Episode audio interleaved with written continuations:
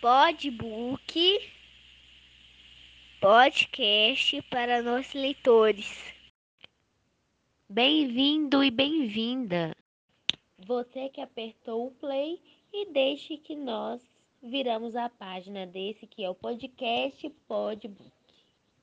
O livro de hoje é A Bolsa Amarela de Lígia Bojunga.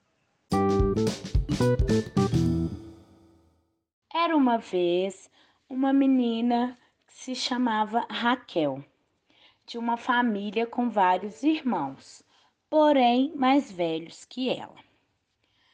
A família de Raquel não tinha nenhum interesse, não levava a sério o mundo de fantasias e a achava muito imatura, muito menininha. Achavam graça, caçoavam das suas histórias que ela escrevia e contava. A Raquel, ela tinha três vontades.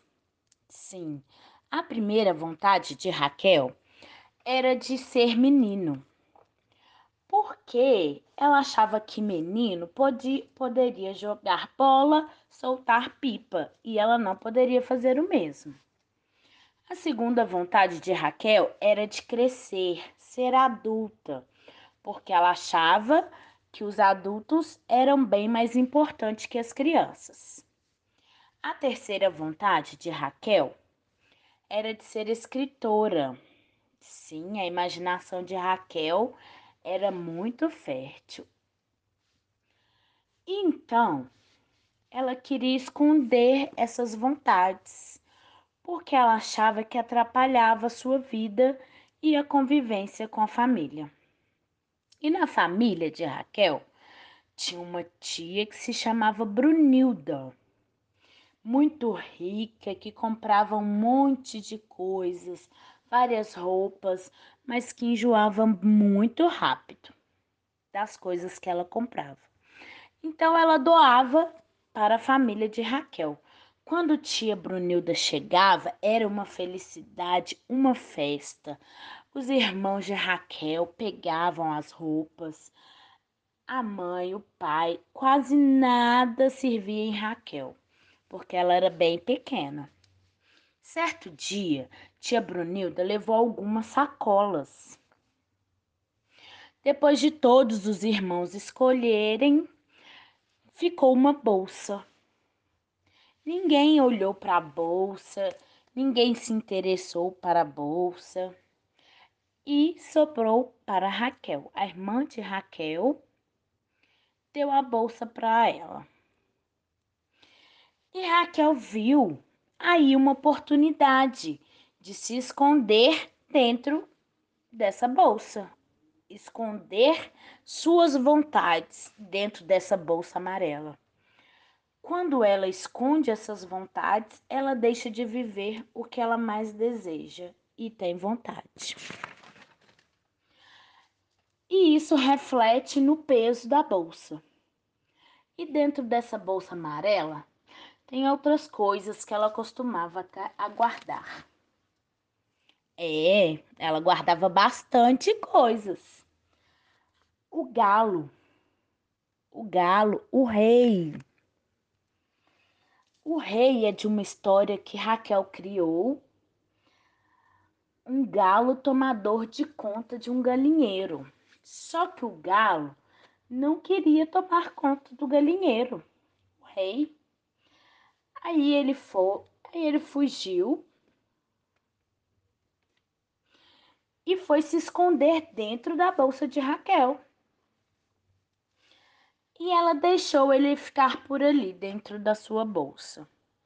Só que Rei queria ter um nome próprio. Ele escolheu um nome. Ele se chama Afonso agora. Isso. Dentro da bolsa amarela de Raquel também guarda, ela também guarda um guarda-chuva, um alfinete que ela achou todo enferrujado, mas ela conseguiu tirar o ferrugem desse alfinete.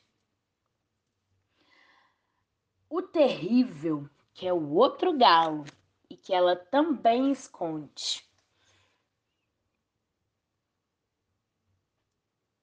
E ela também guarda alguns nomes dentro dessa bolsa que ela gosta e queria ter.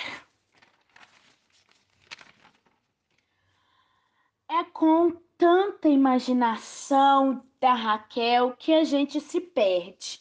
Na história, não conseguimos separar o real do imaginário, graças à vontade de Raquel.